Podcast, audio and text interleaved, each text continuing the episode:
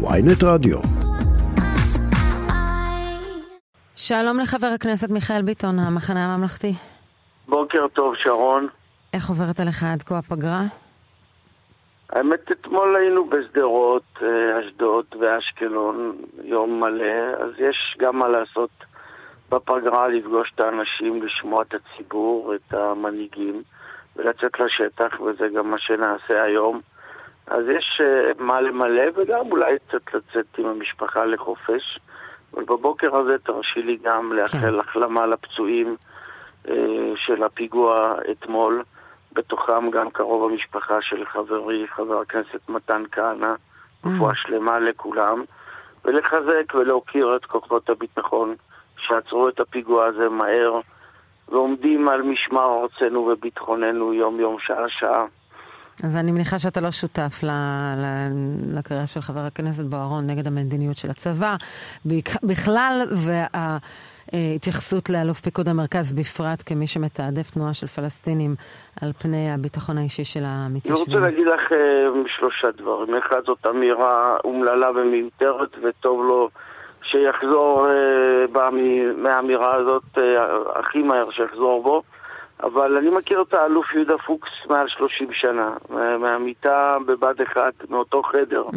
וזה אלוף רציני, קר רוח, נחוש והגון, שבנו של רב אה, צדיק מירושלים.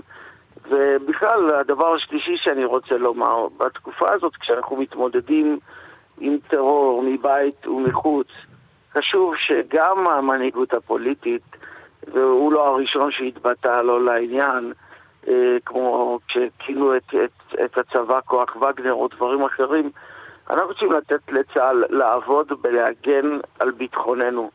ולא להתיש אותו בשום דבר אחר אה, ולהפריע לו לבצע את משימתו. והמשימה היא קשה והימים קשים, ולכן צריך לגבות ולחזק את כוחות צה"ל שיוכלו לבצע את מלאכתם נאמנה.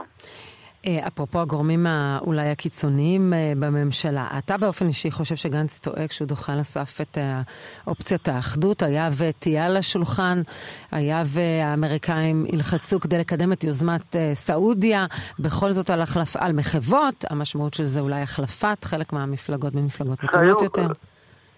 גם על, גם על זה אני אגיד לך שלושה דברים. ראשית, גנץ הראשון שהלך לאחדות במחיר אישי הפוליטי הכי גדול האפשרי. זאת אומרת, אחדות זאת אסטרטגיה שלנו, ולהרגיע את העם ולמנוע קרע זאת האסטרטגיה שלנו.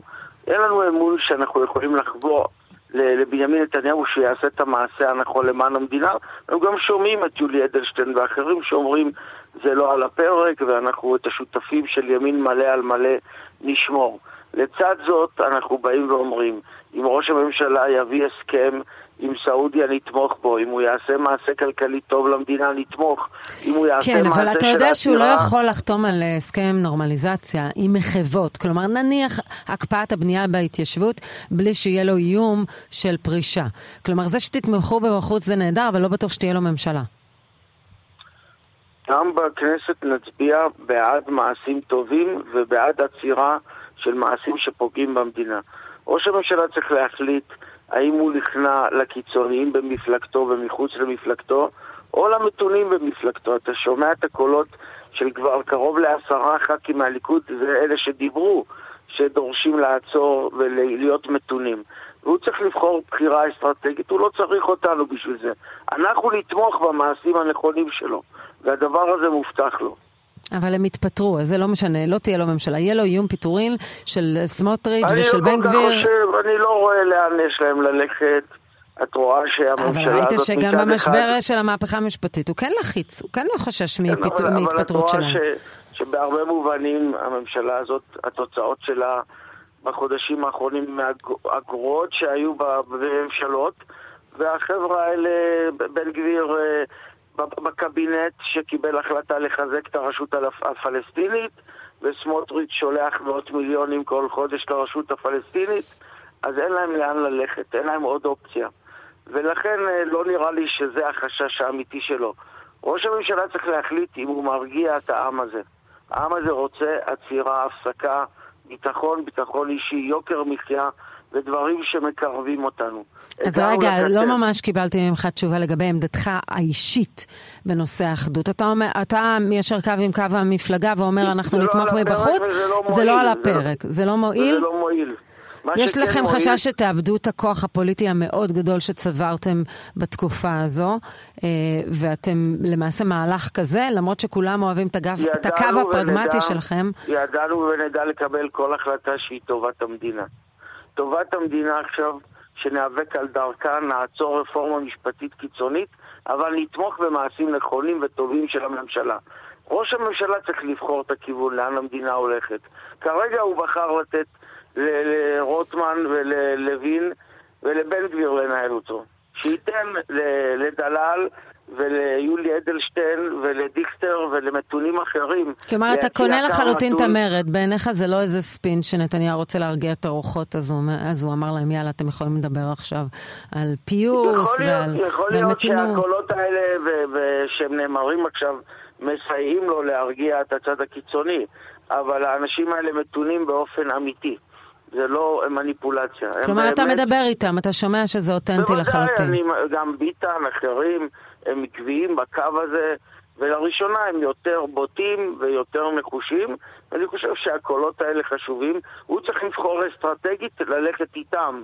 ולא עם מי שלקח אותו להרפתקה שהביאה את המדינה למצב היום. לא יודעת, גם רוטמן עכשיו מדבר, אוקיי, חוקקנו, אנחנו בפגרה, עכשיו בואו נדב... בוא נקיים הידברות. הוא קורא להידברות.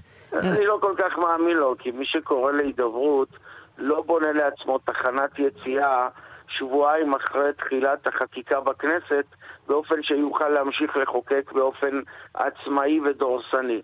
מי שרוצה הידברות, בונה זמן שקט, הרי לדחות את הברדק מהשבועיים האלה לעוד שבוע, אה, חודשיים וחצי זה בלוף. ובמיוחד שאין לו מה לעשות ואין לו מה לחוקק. מי ששם לו תחנה שהוא יעשה חקיקה חד צדדית ועוד שלושה חודשים, לא באמת מתכוון להרגיע את העם. ולכן אנחנו לא קונים את האמירות של אחדות מצידו של רוטמן אחרי שעשה חוק אה, קיצוני, הכי מוקצן מביטול עילת הסבירות, שבסוגריים אני אומר, גם בזה ניתן היה להגיע להסכמות. בנוסח מתון, מדויק, שמצד אחד קשוב לכאב של הימין, אבל לא פוגע בביקורת השיפוטית האפשרית של אה, בית משפט על מעשים של פוליטיקאים. מחר אה, בג"ץ ידון בנושא הנבצרות, תיקון אה, חוק יסוד הממשלה בנושא הנבצרות. מה עמדתך בכלל בנבצרות? הרי יש גם את הנבצרות, האם היועצת המשפטית לממשלה תדון באפשרות של נבצרות בגלל ניגוד עניינים, היא אומרת זה לא על השולחן, ויש גם את אותו תיקון לחוק יסוד הממשלה, שבעצם מנסה ל- ל- ל- לצמצם את נושא הנבצרות רק לנושאים רפואיים עבור ראש הממשלה. מה שתי, עמדתך בכלל בנושא שתי, הזה? שתי נקודות בסוגיות הללו. שתיים, לרוב אחד... לך, היו לך שלוש נקודות, אז עכשיו אנחנו שתיים. אחת, מה שבג"ץ מחליט, אנחנו מקבלים. אני נאבקתי על אה, רפורמת תחבורה ציבורית. רציתי שבג"ץ יכיר בזה שגם נעשה אי צדק לפריפריה. והוא הכיר בפרוצדורה לא נכונה של ועדה שלא הייתה מלאה.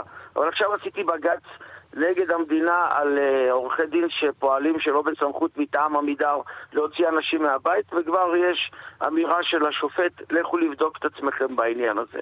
אז יש מצבים שבג"ץ פסק כפי שרציתי, ויש מצבים שהוא פסק באופן שלא רציתי, ואני מקבל את שניהם. הדבר השני, אל תעשו מעשים שמביאים אותנו ואת בג"ץ ואת המדינה לקצה. אל תביאו חוקים עכשיו ומעשים אה, דורסניים מכל הסוגים, שבסוף ניפגש בבג"ץ. הרי אמרו לכם, נניח אתם רוצים את חוק טבריה ואתם אומרים שמועמד בוועדה קרואה איש מקצוע ראוי שתהיה לו אפשרות להתמודד. בסדר. אז הייתם עושים את זה שנתיים קודם, ומוציאים את ראש העיר הזה חצי שנה או שנה קודם. שנתיים קודם הם לא היו בשלטון, אבל כן, בסדר. מוציאים את אותו מועמד חצי שנה החוצה, ואז יתמודד. אבל אל תביאו דברים לקצה כדי שבג"ץ יפסוק. ואז אתם תתפלאו למה בג"ץ מתערב בענייני המדינה.